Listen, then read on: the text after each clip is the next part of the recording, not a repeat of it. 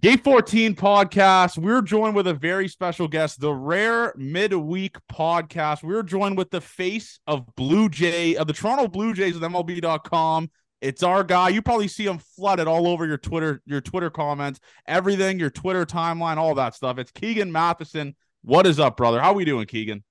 Happy to be here, guys. Very happy to be here. Just got back from uh, whatever game it was today, Ricky T Day.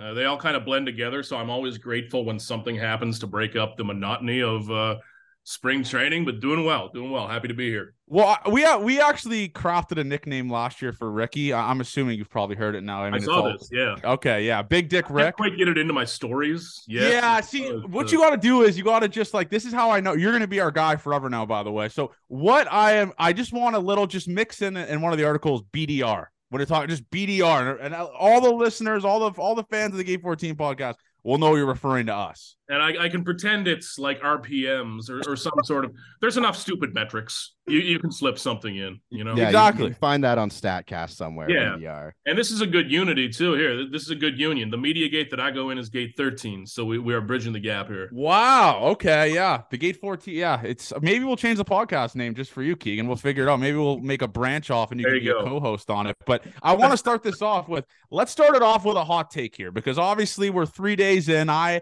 I've just been dialed in. We've been streaming, like live streaming the game, stuff like that. I'll start it off, then Avery can go, then you could go. This is my take. I think Ricky Tiedemann is going to win the Rookie of the Year in 2023. That's my hot take. I mean, what I saw today was, dare I say, orgasmic. I mean, that was some of the most beautiful shit I've ever. It's like watching a whale leave the water and just tr- jump right back in. It was beautiful. So that's my hot take. Avery, what's yours? I think Nate Pearson gets 10 saves this year. There we go. And we all right. So it doesn't have to be a Ricky T hot take. No. Anything. I think Bo Bichette has a 30-30 season. Wow. I think there's there's been two of them. I think Shawn Green and Jose Cruz, which is a throwback. Uh, but it's been 20 years. Bo can still t- 30 bags. He's done 25, I think, before. He's going to run way more. I think this team's going to run like crazy. And he can hit 30 home runs, especially if he's getting the ball in the air. I think Bo can be a 30 30 guy. Like he, he looks good. And I know that early camp doesn't matter, but who cares? Something has to matter, or else I don't have a job. So early on, man, Bo looks good. He cares so much. Like he's there slamming back when he strikes out in live BPs in February.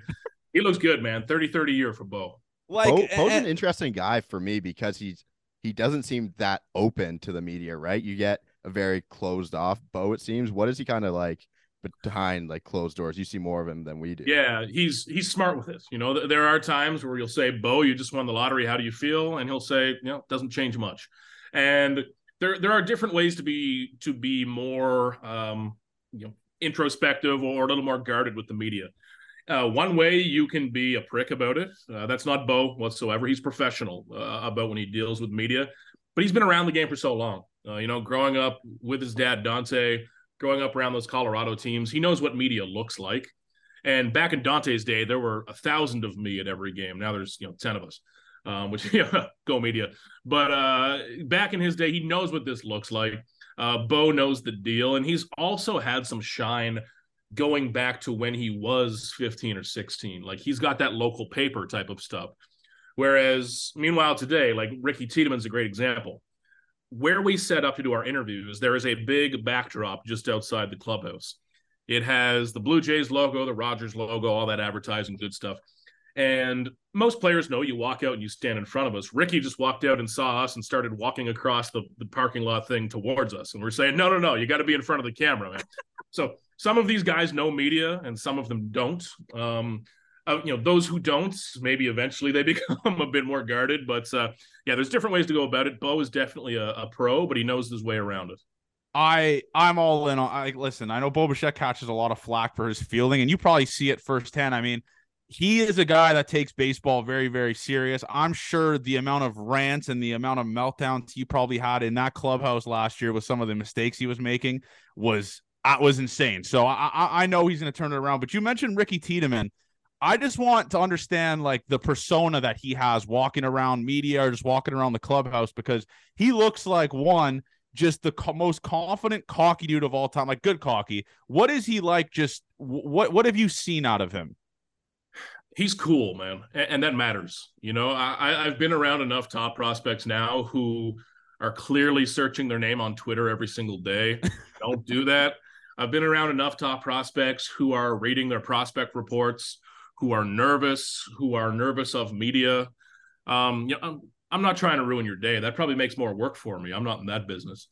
Ricky is cool. You know, he he warms up and he had Californication by the Chili Peppers today. And I was like, you know what? Like, that's such a weird vibe for a 20 year old guy, but it fits.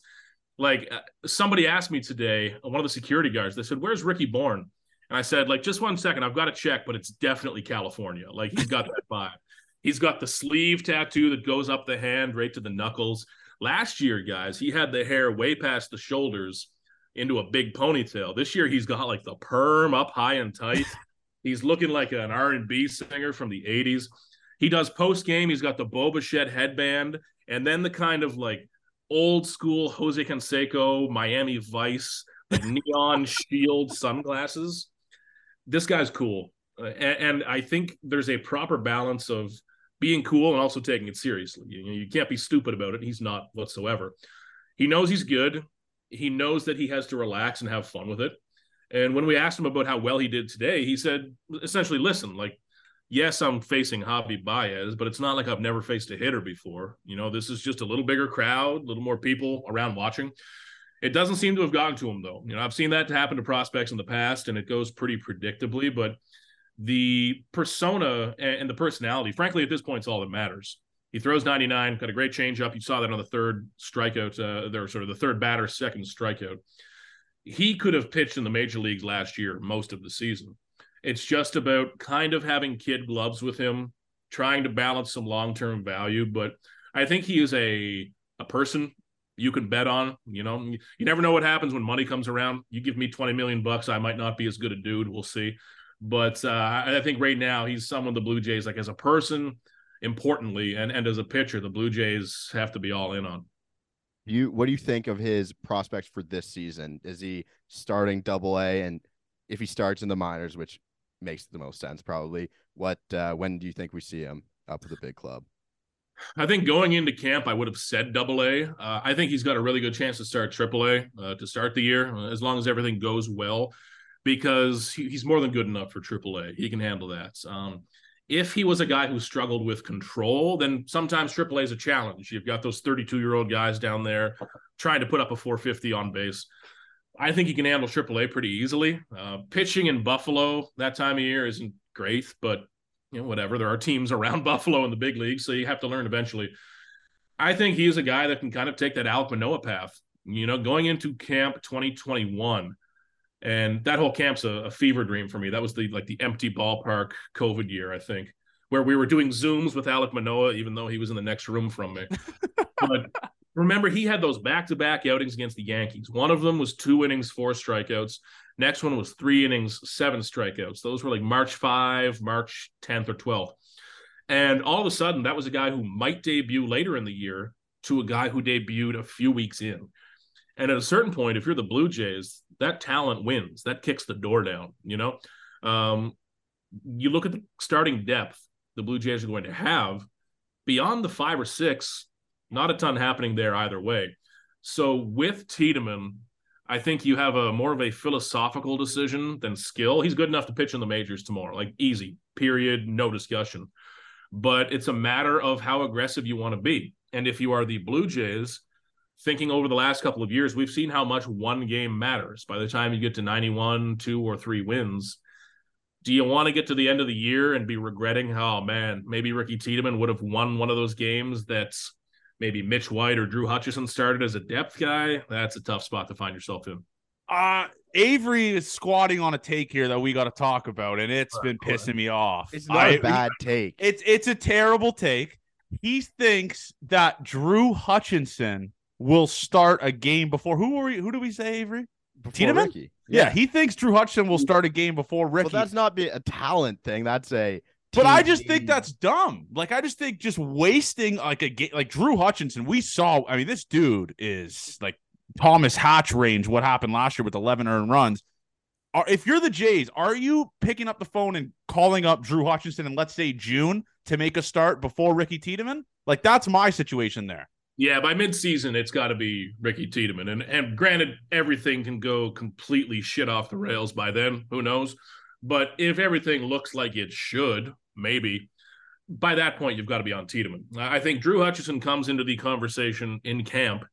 If you see a guy next week shake their elbow, and all of a sudden this Blue Jays rotation gets kind of thin. I, I think we've almost lost sight of that, my, myself included. I mean, how many starters you need in a season. A couple of years ago, they didn't burn through that many at all. Last year, Ross Stripling completely saved them by not making the Blue Jays have to dig down to number seven, eight, nine, ten. That would not have been good. Like mm-hmm. Ross Stripling saved that team. I think this year you still see them have seven, eight, nine, ten guys start a game. If that happens in the first month or two, Drew Hutchison is a guy you can chuck in, hope to get five innings, two or three runs. We'll wow. see it's tough, but um, in an ideal world, you have a little more young talent up close. But I think by the time you're getting to in through May, which is you know, or even past that point where where goodness, where Alek Manoah came up a few weeks in, Ricky Tiedemann's going to be too enticing. I think it's all it's just all about innings with him. What's he have? 120, 130. We'll see. It's easier to manage that in the the minor leagues. You don't want to have a guy up in the big leagues who you're kind of reeling back. That's a weird place to be in, but all about innings workload with him. If if there was no innings workload to deal with, I don't even think we're talking about it. You know, yeah. if he had 120 innings last year, discussion over. Like that's easy. And that's what I think the difference between him and Alek Manoah was. Sure, a workload full season in college is different, but it's still every day for four months, right? And Ricky Tiedemann being a JUCO guy, I think is different. So we go into John Schneider's first Blue Jays camp as the head coach manager how different is it from a Charlie Montoyo camp? Do you think? no bongos being played. There are no uh no congas, no congas. Um, I've been, I've been corrected on that. Congas. Oh, okay, congas. bad at that. Yeah. Listen, I'm, I'm an aficionado now. I, I do think one of the great moments in Blue Jays history was after the Hyun Jin Ryu signing. The video of Scott Boras and Hyun Jin Ryu not knowing what to do while Charlie played those congas that was just cinematic brilliance. But this camp, I think you're starting to see it in these games. Like today, they are running like crazy. Like th- this team is going to run, run, run, run. Bo Bichette said, like right off the start of camp, I don't care about the rules. I want to run more. Talk to Cavan Biggio today. I think he's going to benefit a lot. I think he's going to steal a lot of bags. He doesn't care about the rules. He just wants to steal more bases. He wants to go second to home, first to third, first to home. They are going to be a pretty chaotic team, I think. And that's what John Schneider likes. He likes it when people can be natural like that. And spring training now is so structured, eh, and especially the first couple of weeks. I mean, I I feel like I'm covering yoga. You know, I'm glad the games have started. I can only cover stretching and ground ball drills for so long. You can't garner much from that, but when you see these games starting, the base running is where you're going to see it. I don't think bullpen management and all that stuff will change. That's not really the manager acting by himself anymore. But base running, I think they are going to run like crazy this season. It's not a team with a Billy Hamilton or a Rickey Henderson, but everybody can kind of steal a base other than, you know, Kirky, which if he steals one or two, cool, play of the year. But uh yeah, lots of running, lots of running. Yeah, and Vladdy last season halfway through, he had 11 stolen base attempts compared to two in the first half, right? Like they'll let anyone go. Yeah, Vladdy will run. I mean, Charlie used to say he thought that Vladdy could steal 30 bases and I would smile and nod and say, cool. Okay. Uh, it's there, man. It, as long as you're getting good jumps, and I think it's it's smart players that are going to benefit from that. That's why I think Biggio, that is a, a really smart, instinctive guy. Like I think as much as he wants to run, he's going to be stealing bags this year. Yeah, I mean, so, Biggio is a weird topic because we have been off the Biggio train, on the Biggio train, but someone in our stream today came up with a great nickname for Biggio uh, COVID Cavan and Bubble Biggio because he was only good during the COVID season. I I, I want to see where like what is your thought process on what Biggio is going to be? I mean, he showed a lot of glimpses so far. I mean, that play he made today in right was ridiculous, and I mean he's been he's been hitting it pretty well with the bat stealing bases. Where where do you think his role is going to be? Man, I. I am. I'm still in on Cavan for sure. Uh, I, I think he has dealt with some injuries last few years he had a neck thing going for a while, which anything neck or back is just weird. You know, if you pull a hamstring, I know what we're talking about. Neck or back, I don't really know what you've got. Um, there was also a time where I think he took a ball off the knuckles every day for like six weeks. He's just been kind of beat up and moving around a lot. You know, it, it, you look back three, four, five years, we would talk about him as the young core of Vladimir Guerrero Jr., Bo and Cavan Biggio. I wrote that same sentence 500 times. Was it fair? Maybe not in hindsight, you know, but I think right now he is embracing that outfield role. You know, he told me today he was talking to Schneid's over the offseason, said, I want to play more outfield. Like, I know I'm athletic. He is sneaky athletic. Uh, I think he's a really good athlete. And you cannot find anyone in the organization who does not love Cavan Biggio. I mean, like capital L love Biggio. Like if you could put his instincts and his brain in every single player, World Series. Like that guy's instincts are off the charts. He knows the game so well. And they love him in the clubhouse. So this guy's going to get his chances. You know, if he's OPSing 650, that's different than someone else OPSing 650. Yeah. Like the best way to say it. He's going to get his shots. Um, I thought they were going to sign a fourth outfielder. I expected that to come. It has not, uh, which has surprised me a bit. But then you see Cavan Biggio do what he did today, and you think, hey, maybe he handles that pretty well because you have so many center fielders that if Kiermaier goes down, Varsho or Springer go right in there, and you've got Biggio in a corner spot. That uh, makes a lot of sense. And as long as he can get on base, there's value. You know, he's going to take his strikeouts. High fastballs, we all know, are an issue. We'll see where that goes. He's not going to hit 300, but if he on bases 350, 360, 370, that's a really valuable player. I think it's just the framing of it all. We're no longer talking about a core guy. We're no longer talking about Bo Vladdy and we're talking about a super utility trying to be that. You know, we always used to say Ben Zobrist type because he was like the first guy who did it well.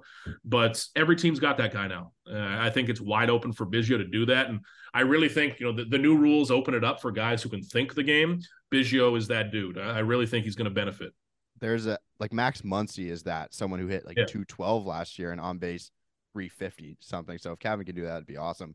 But if you think he's going to be able to play the outfield, who do you think's the last position players that's going to make this team out of camp? Yeah, when you're looking under the infield, you, you do have Merrifield and Espinal who can act as second base some days. They can back up shortstop with Espinal, back up third base with a few guys. There's a lot of moving parts in there. Catching gets pretty interesting. I, I, think you just have the two, of course. Where it gets really unique for me is Addison Barger. He's he's going to have a big camp. A lot of people are really into him. I have never seen a tighter T-shirt in my life. It is the men's medium T-shirt. It is uh, it's quite the scene. Schneid's loves to give him a hard time for that, but he only has eight games at AAA. He raked, sure. It's eight games at AAA.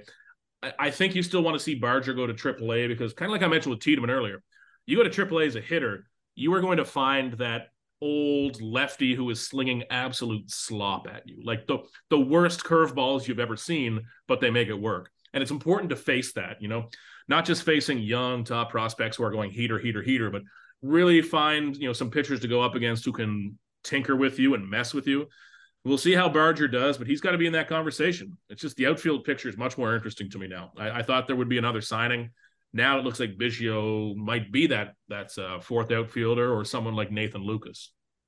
That Barger is Barger is interesting because one, I mean that guy's swing is it looks like I don't even it looks like a like a long drive driver. It's insane. I, I he's just such an interesting guy because he doesn't he mentioned in a lot of interviews he doesn't like working out at the facility like he doesn't like working with the team and stuff like that he likes to do his own thing what is he like with the media? I always wonder that because he seems like that kind of weird, like just kind of keeps to himself type of guy. Yeah, he, he does seem to be intense. I haven't spoken with Addison too much myself. Uh, one of my colleagues, Sam Dykstra, he did an interview with uh, with Addison just yesterday, I think, and talked about how he was a right-handed hitter. Let me get this straight: righty hitter. This is awesome. And when he was young, he watched Ichiro, and he just said, "Cool, I like Ichiro. Let me swing like this dude." Now he's kind of like a muscled up Ichiro swing. It's like if Ichiro totally sold out and was not trying to slap singles. But man, the swing is there, the bat speed is there. I think the positional versatility is the important part because he was shortstop, third base, big arm. Now they're going to start playing him in the outfield a bit. He was supposed to do that last year in the Arizona Fall League, I believe. Uh, his time got cut short there just due, due to a personal matter, I believe it was. But if you can have him in the outfield, then you have another Cavan Biggio type, but with a different offensive profile. And as much as you want to overthink profiles, we don't want to say this out loud, but a lot of baseball is just having two or three guys, and you know, one of them will work, one of them won't. it's yeah. like collecting catching prospects or pitching prospects. It's not always a big mathematical equation. Get five of them. One of them will be a star. One of them will be good. One of them will be okay. Two won't be. You know, so it's if you can get another Biggio, another super utility guy who isn't just a utility guy because he doesn't play well enough anywhere. He's a utility guy on purpose. That's the key. And Barger is that man. He has skyrocketed up list. Like I don't even think he was on our top 30 last year. Now he's like six. Wow. Yeah. He's a, he's definitely an exciting type that people who I mean, you're not that into baseball. Sometimes you see a guy with a leg kick like that who can hit balls to the moon. It's it's a very exciting time. Let's go to a guy who kind of had a tough season last year, Jose Berrios. I think he had a solid outing today. I know you weren't there for that one, but he gets to go to the World Baseball Classic. What do you think the team kind of wants to see from him changing? Because there wasn't so many fastballs today. I think there was a whole lot of everything else. What do you think they want to see from him that would be a successful World Baseball Classic going into the season? Yeah, Jose was a weird one last year because his numbers, his ERA was as bad as it got. I'm unqualified starters dead last. But if you walked through your living room and watched one inning, the guy didn't suck. Like he wasn't losing the zone entirely. He was not hitting batters in the head every inning. He was just a little bit off and he was getting rocked, you know? It, so I think it's a simple fix and he's been good for so long. Like if he had a 5.23 ERA last year as a rookie, goodbye. But he has a track record as one of the most consistent players in the entire league. Like, like forget pitching, but players, period. I think he bounces back naturally to a certain point. And mentally, I think the WBC will be good for him. He is a guy who cares a lot. Like Jose Berrios gives a shit. And there were a lot of times last year where I would leave a scrum after a game thinking, man, this guy is taking it hard, you know?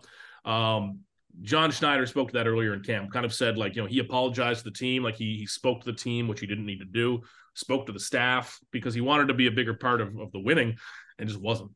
So if you're looking for ways this team gets better, honestly, if Berrios goes from a five two three even to a four ERA, that's a couple wins, period, easy.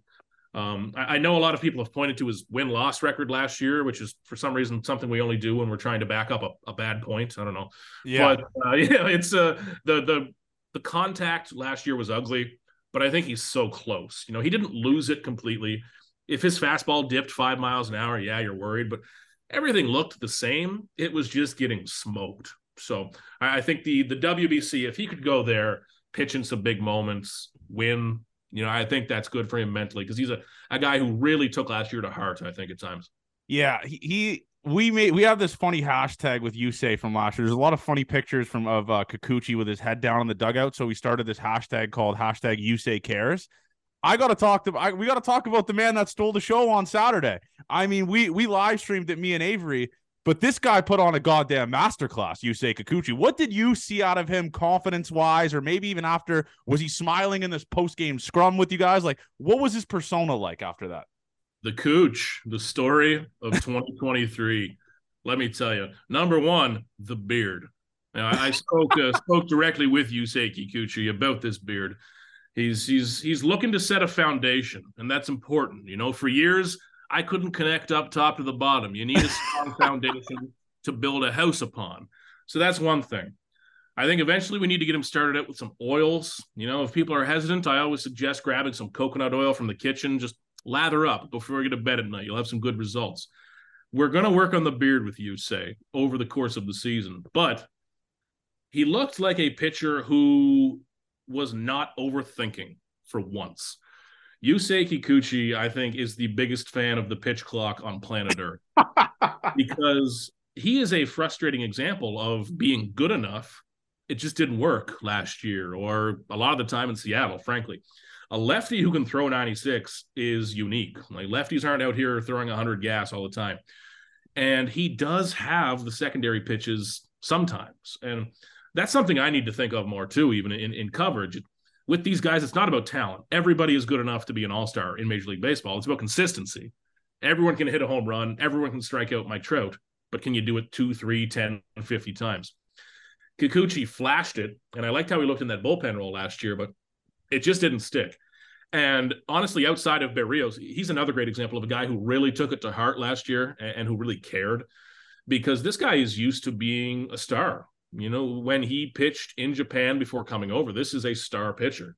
And Japan is such an incredible baseball culture. Like when you are a star there, you are worshiped, like you are held up.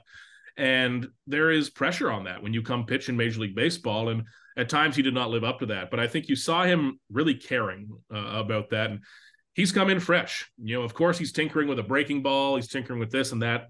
Everybody is every year. Will it matter? Probably not. It, it's nowhere near as important as his mindset going in. He seems kind of freed up. You know, he, he, he was laughing and joking along, smiling, which honestly are small things, but it's not something I saw much of last year. Last year, I saw lots of head down in the scrum, saying, "I wish I could do better for my teammates," which is always where his mind goes, which I respect. But yeah, you saw him lighter. You know, you saw him freeing up a bit, and man, I always say, if if if things don't go your way, just grow a beard, start over.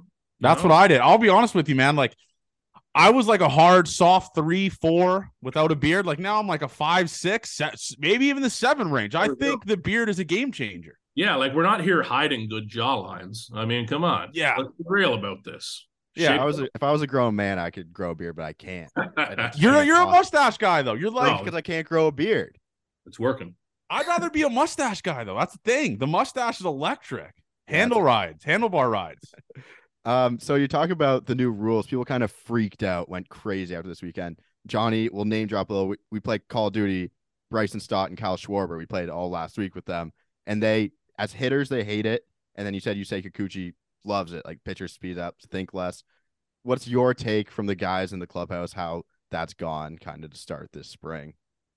Man, it, it's among the hitters. I think is a bit more interesting, which I didn't expect. Um, a, a, lot of pitchers like Chris Bassitt today was essentially just like whatever you adjust to it. You know, it's it's a big talking point, but once you get into the rhythm, it's not like you're playing a different sport. It's not like they're asking you to put rollerblades on. If you're a pitcher, you know your way around. Whatever, you'll figure it out. Hitters, though, I think getting into that rhythm is what I was not expecting uh, as much to be an issue or a problem. Getting into the box and being set with those eight seconds. Even Vladdy said like I, he used to saunter up to the plate. He would write. He writes a deal for God in the dirt, and he says like now I'm doing that quick. Like I'm walking up, getting that in the dirt, and I'm in the box. Hitters are not as relaxed, and where I like it, we saw this from Chris Bassitt once or twice today. I love it when the pitcher gets in and then just stares the guy down for 13 seconds. Because if you do that, the batter is in there thinking, "Oh shit, this guy's weird. like, what's he like? This guy might be crazy." But there will be pitchers especially veteran pitchers and confident pitchers who use it to their advantage. Then you will see some pitchers, maybe younger guys, maybe less confident guys, who start to shake a little bit and worry about it. You know, so it's uh, it's interesting to hear from those guys. And if uh, you know, next time you're on, if you see a the check for the worst player in your lobby. It's probably me. we'll be running set up here at spring training too. It's 45 days. I can't go that long without it. So I can respect that. That's yeah. just that that's that's just you're the common man. I, this is a question that I have for you. It's completely off topic with baseball. Sure. I just I'm dying to know this because it's how my dumb brain works how cool is it to just be a big J? Like just be able to go flash your fucking credentials when you go into a ballpark. You have a buffet, just whatever the fuck you want right in front of you. How cool is it to be a big J? Because we'll never experience it. We're the bad boys of Blue Jays media. What's it like being a what's it like being a big J? You know what? My colleagues would tell you that I complain about it constantly. I try to do a better job of enjoying it. You know, it's uh there are you know there are times like when i arrive down here for spring training and the person at the front desk says oh like welcome back. They remember they say uh, we have your reservation here for uh 46 nights. And i think oh fuck. So there's uh and it, it, was funny. This weekend was a good example. I, I had my my girlfriend came down for four days and she's seeing everything with fresh eyes, thinking, "Oh my god, this is so cool! There's palm trees," and I'm just cranky. I'm complaining about everything. I'm telling her, "Listen, I'm on day whatever here. I've spent half my life in this state." Um, but it's you know the, the actual gig and job itself. I, I try to never lose sight of respecting it and appreciating it because you know coming up I was God. When did I start with MLB? 2017. But then I ran my own site, Baseball Toronto, for about two years, which was shoestring budget, just me, uh, broke as hell. Like I have stayed in some Airbnbs in Florida that were just horrifying. have some great stories about one Airbnb I stayed in. It was a back house. The woman who owned the house was a cover design artist for romance like sex novels. Really interesting stay. But going back to that, it makes me appreciate, you know, having, you know, there is a little more hotel room behind me now. It's it's uh it's an incredible place to be and spring training makes me appreciate it because you see the fans, you know, up close to and talk to them a little bit. So as much as I do have a cranky exterior, I I love it deeply. You know, I I love baseball. I love writing. I'm not much good at much else. You know, I uh I always like to say that I I grew up working on the lobster boats back in Nova Scotia and I I figured there must be one job out there that people drink more doing and I found it. So there it is. Living the it, dream, man. Living the dream. Good way to live. Good way to yeah. live. And you also are synonymous for just losing and breaking shit the spring training. I saw a funny hey. picture of our queen. Uh, by the way, do we have your approval on this? Because we we we are going to make T-shirts that say "I love Hazel Mae," and I'm assuming these are just going to sell out. There's going to be a, a hit at Rogers hey. Center.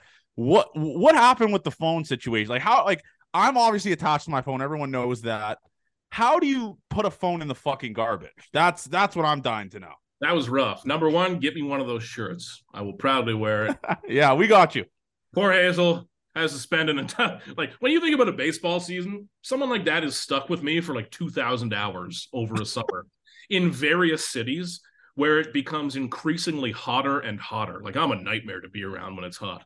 And the phone situation, some genius decided to make the top of this garbage can with four little slots cut into it, maybe so rainwater could go in. I was running over to throw my laptop bag, and I've gotten trouble. Though I'll tell the TV story in a second because it looked like I trashed my hotel room. I threw it onto that. The phone falls out of the bag and then just goes whoop right down into the trash. So I look around and I'm thinking, how do I play this? Because my phone's in the trash can and I'm surrounded by people. I look over and I think it was Luis Rivera and like Don Mattingly were walking by. So I was like, well, that's Donnie Baseball. He's a borderline Hall of Famer, nine-time Gold Glover. Like, I don't want his first like view of me to be like bent over, ass out, trying to find a cell phone in a trash can. So I waited a few minutes, and I kind of Hazel was nearby, and I said, Hazel, I got to be honest with you. I dropped my phone in that trash can, and the most worrying part was that she was not even all that surprised. She just stood up and she goes, "Okay," and she just opened the door. She was and she kind of provided the camera light and looked into it. Um, eventually, she goes, I think she said, There it is by the banana. So I reached in and grabbed the phone, and there, you know, thankfully, I wiped it off. And then I hear her say, like, oh my God, Keegan, come on. And she was spraying a hand sanitizer, I believe it watermelon scented. Shout out Hazel uh, into my hands to clean me up. But then two days later, I come back to the hotel room and I'm in a rush to get out in the morning. I leave 7:30 and I've got my laptop back on the ground. I sling it up really quick onto the TV to throw some stuff in it. As I do that, and even as I tell the story, it sounds made up. My laptop topples out of my case and just kind of lazily thumps the TV. I think nothing of it. I check my laptop. There was a little nick on the laptop. I go to work that day, go about my day. Later on in the evening, uh, Shi Davidi and I go out for dinner at a lovely place on Clearwater Beach called Sakushi. Shi Davidi taught me how to use chopsticks. And I don't just mean like telling me how, I mean reaching across the table, disappointed, adjusting my hands on chopsticks. And I come home that night thinking, great, I'm going to have a few drinks in the room, watch some basketball. And I turn it on, and this TV is trashed. Like it is shattered in the middle. Somehow this laptop had shattered the TV. And the first thing I did was grab my PlayStation from behind the TV because I like to play some video games down here and hide it in the closet because it totally looked like I was playing duty and I lost my mind and punched the TV. I was well aware of how this looked. Number two, I'm well aware that if, you know, how do, how do I put this professionally? If Blue Jays fans had to pick a beat writer who covers the Blue Jays who is in bed at 8 p.m. on a weekend night, they would not pick me, you know? Thinking, okay, there's there's a combination of circumstance and reputation at play here that make it look like I was just stumbling around or punched this television. and so I eventually had to go to the desk. I finally found, you know, a, a staff member who uh, who knows me well and is very kind to me. She was wearing a Blue Jays shirt. Um, I walked up and I made my most polite small talk, and I said, "You know what? I did the dumbest thing yesterday." Explained it to her, and an hour later, my boys, uh, what were their names? Rick and Rambo were in my room hooking up a new TV. So, you know what? It's a it was a tough week, tough start to spring training, but I learned how to use chopsticks and I got my phone back. Shout out to the staff of sportsnet.ca and sportsnet television for uh for taking care of me. Those are the joys of working the beat with me, unfortunately. That's that's incredible stuff. I got one more thing here. Kevin Kiermaier, no one has seemed more open to love being in Toronto. What why do it might be he, an act, right? It has yeah, to be an why act. Why do you think he hated Tampa Bay so much? Like what went on there? well, have you been to Tampa Bay? Question one. Fair. Kiermaier seems to have a, a, bit of a new lease on life. You know, um, also the worst anything in the world could give me, you know, nine million bucks. I'm gonna love it. But Kiermaier does seem kind of rejuvenated, and that's got to be exciting for a guy like that who comes up in one organization. Even if you love it, it's got to get a bit monotonous, and maybe even not monotonous in a negative way, but you're at the same complex every spring. You've got the same people, same stadium now all of a sudden for Kiermaier, he's coming to a new complex, like a really shiny new one with a billion computers and all the technology you could ever dream of. He's coming to a new stadium, new team, and that's got to perk you up a little bit later in your career. He is a guy who I think fits better on this team than Tampa. And part of that is, of course, his defense. But he looks at this roster and is very realistic. Like when we when we were interviewing him yesterday, Vladdy hit a home run in the middle of it. And his reaction was just like fantastic. Like my job is to hit ninth and slap a single because that dude's going to do that. That's not always been who the Rays are. You know, they're more of a you know needing one through nine, and they're they're great at that. But he is so fully aware of who he is as a player. And he said, you know, sometimes in the past I would try to hit for more power, thinking I could. Screw that. Like I need to get on base because we have Bo, Vladdy, Varsho, Kirk, Kiermaier, or sorry, Springer, so he knows how that works now. He's embracing it. Will he be healthy all year? We'll see. That's the number one question I think in that entire outfield. Yeah, going turf but to turf was seems like an odd decision for him. He loves it though. He is fully embracing it. Uh, he is a, a, man of the people uh, for sure. And if he can stay healthy, I mean, if that outfield can stay healthy, which I, I recognize is a, a comedically large if, that's going to be one of the better defensive outfielders out, outfields sorry we've seen in major league baseball in in a while like that could be good good good yeah and i gotta ask you this so you did a tweet today of like people at the stadium thanking ricky tiedemann's parents for having him and stuff like that do you happen to sometime read like your comment section on twitter and stuff like that because someone Yep. This is a tweet that I thought was really funny. I don't know if you saw it. Someone just responded, "Thanks for having sex, Rick Tiedemann's parents." Like, yep. do you are you keeping your ear on the ground to see like catch these funny responses you got you get on Twitter and all that type of stuff? I am. You know, there's. I, I wish there was a way I could. Not saying it about this one. I, I wish there was a way I could like shadow like tweets. Sometimes there are times where I will just send a tweet to somebody and say like, "Hey, this cracked me up. I just can't publicly do that." Um, I do. I, I still keep my my notifications on. I'm um, you know, t- Twitter's a weird place, but I'm a big believer in curating it. You know, you, you hear too many people say Twitter's awful. Twitter. I am a like I mute like hell, but not like I'm. I, what bugs me is when people mute or block and they'll like quote tweet the guy like "You're gone, buddy." Like, okay, congrats. Who gives a shit, right? Yeah. I I just do it to curate it. So even if someone just responds disagreeing in a way that bugs me, whatever, mute. It's my Twitter timeline. I want to. Oh, send them. We're your dogs. You send. You send us on them. We're the we're the Keegan Matheson dogs. And I'm not trying to be holier than thou about it. I'm just like curating and narrowing it down. I feel like we've got it to a good place now where I love it. I'll see a tweet has like 30 responses and I can only see seven of them. I'm like, all right, good. Um, and it's just to keep my own brain a little more decluttered.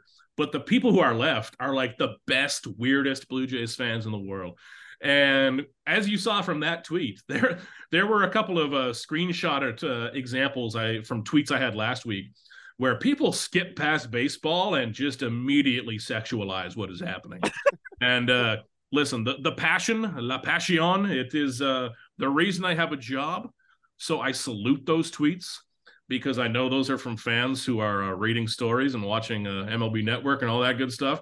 But man, oh man, some people are absolutely boned up when it comes to Blue Jays baseball. Well, actually, looking back on it, when Ricky got his first strikeout, I just tweeted, "I just came." So looking back on that, I'm to be like, what? Like, uh, why did I tweet this? Yeah. Like four the, or five months. The thing that I just mentioned, screenshotting last week, was about five replies all in a row that were exactly that. and I, I, I, think at the time I sent it to sent it to my girlfriend, who bless her is not a baseball fan, so it, I love it. And I said, "This is what my job looks like. Just uh, you know, uh, six or eight men I've never met saying these words to me." and, uh, you know, it might seem glamorous, but uh, but that's about it. That's all time. So this is how I want to end it off with this one because obviously, like I said, you're a big J. Credit to you. Congrats on that. I got to ask you this. You don't have to name drop the player, but have you ever had an experience so far in your career where you and a player don't get along or a player's been like a really big dick to you or maybe he's like reading some of the stuff you're writing where he's like, "Why did you write this about me?" Like, have you had that before? Oh yeah. It's uh it's always going to happen. And I'm not a believer that like that you know that needs, but I'm a believer in showing up. So and and that's something that you learn from from older journalists that I hope we don't lose going forward. Um, you know, there, of course, there are minor day to day disability or disagreements where a guy will read something and come by you and mutter something to you, and you think, okay, you'll wear it. I'm a big believer that if I torture a guy, like if I write a story saying player X sucks, A, I've got to show up the next day. Can't take the next day off. And B, I should at least show my face in the clubhouse. You know, um, one example a few years back, without saying the guy's name, uh, he was brought into camp um, on a, I believe, minor league deal. This would have been 18 or 19, whenever it was. And there was a reason to ask him a bit of a hard question. So I asked it to him in the opening scrum. And he brushed past me, kind of motherfucked me as he did so. I said, All right, cool. So the next morning, I made sure that I was standing at his locker the moment the clubhouse opened, eight o'clock. He wasn't there for another 30 minutes or so, which is fine. But I just stood there and I said, Listen, I know I had to ask you that hard question and put you on the spot. You didn't know my name yet. That's not cool. I'm Keegan. This is who I write for. And he shook my hand, didn't speak, looked through me like he wanted to murder me, but then just let me go. And that was it. You know, it's it's a lot of the times these guys just need to be heard. You know, there are there are bigger blowups sometimes, pretty serious blowups at times. Um, it's part of the gig, um, but I also try not to take it too seriously. You know, um, if there's a meteor headed for Earth tomorrow, I'm not in the bunker, and I know that. That's cool. You know, like no, nobody's saving the baseball writer. What I do is not international politics or surgery on the brain, whatever. So it's uh I, I try to leave the big ego out of it. You know, uh, ego is a problem in my industry. Steve Simmons, Mike uh, Wilner. Yeah, no, you're yeah. There are uh, there are times where I do not get along with folks in my industry. Let's say very broadly. Everyone I work with is hearing this and just cackling. Um, ego gets in the way and it pisses me off because we're covering baseball here, man. Come on, have some. Yeah, fun. we'll send you the we'll send you the I'm blocked by Mike Wilner shirts we're making if that's the case. Oh, I'll, I'll, I'll, send one over to you. Yeah. But this is actually yeah, it's just. Uh, I'm excited for this year, man. I mean, this is maybe one of the I don't know how to say this correct, like the weirdest year in Blue Jays in my in recent history because there's so many unknowns. Like, is yeah. Varsho going to be the guy he was last year with a little bit more? What's Kiermaier going to be doing? What's Brandon Belt going to be doing? Like, this is one of the most insane, like hectic years ever, and I, am really pumped for it. But this is actually another question. Last thing, are you allowed to cheer in the press box? How does that work? Are you you can't cheer? No cheering. No, it it it, it leaves you pretty naturally. You know, uh, grew up a Blue Jays fan, of course. Um, grew up liking the Red Sox quite a bit too, because in Nova Scotia we would get like regional coverage. Yeah, you know, like, I remember growing up, if there were like seven NFL games on a day, like six of them would be Patriots, and I'd be so pissed because I'm a Packers fan. But yeah, it was tough, but no cheering in the press box. Uh, definitely not, and it, it naturally leaves you. Um, like I, I work with students a little bit in sports journalism, and that's always a question. Like, holy shit! Like, how can I not cheer for the Leafs? And you know, I don't want this to, to sound too damning, but it, it's kind of a, you know, eventually when you meet the people involved, the romance wears off.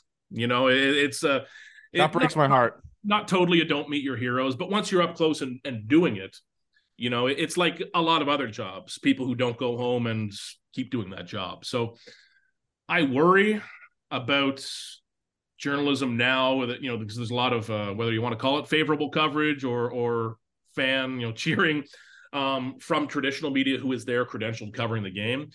That worries me. Gets a little gross. Makes my job a lot harder. But it's uh, something I've had to weed out. Um, you know, it, it comes naturally, comes easily. I care about time of game, which is why the pitch clock. Shout out to the pitch clock. if I can get myself to you know a local family restaurant near Rogers Center with one of these 25 minutes earlier every night during the season, hell yeah. I care about a quick game and something cool to write about. You know, whether that is them winning or losing, whatever. We'll see. You know, I that, know that breaks my heart, man. I know the little Keegan inside you, the child Keegan, is like, I want to yell when Vladdy hits a walk off nuke, and you can't do anything. You got to be a statue in the press box. But young Keegan wasn't making shit. He didn't have a salary yet, you know. yeah, I guess that that's the difference, man. I mean, that yeah. is, yeah. I guess, I guess you gotta. I I gotta not cut some slack to the guys that I hate with the Blue Jays social media because they've been doing it for a real long time, so they're kind of just immune to like happiness, I guess, like that. I'm not gonna name any names. We're blocked by them on Twitter, so that's the name that I'll go with. But anyways, Keegan, man, I I'm pumped to have you. I mean, obviously, I'm a massive fan of you. I love what you do. You're just, I, I, like the fact that you're relatable and you're like one of us doing it. You know, you're not one of those guys that's like entitled that will never do a podcast or never talk to people and stuff like that. I like the fact that you're one of us. But I really do appreciate. We're gonna have to get you back on. Maybe go for beers after one game at the uh, Rogers Center. But we do appreciate you coming on this man and uh, keep doing what you're doing. And I don't know, you got 20 days left. Man, what do I have left? Uh 20, 25, 26. That's and then it's off to a beautiful road trip to open the season in St. Louis. We'll be there. We'll be there. Maybe we'll go for dinner though, because the Friday, right? The Friday they don't play.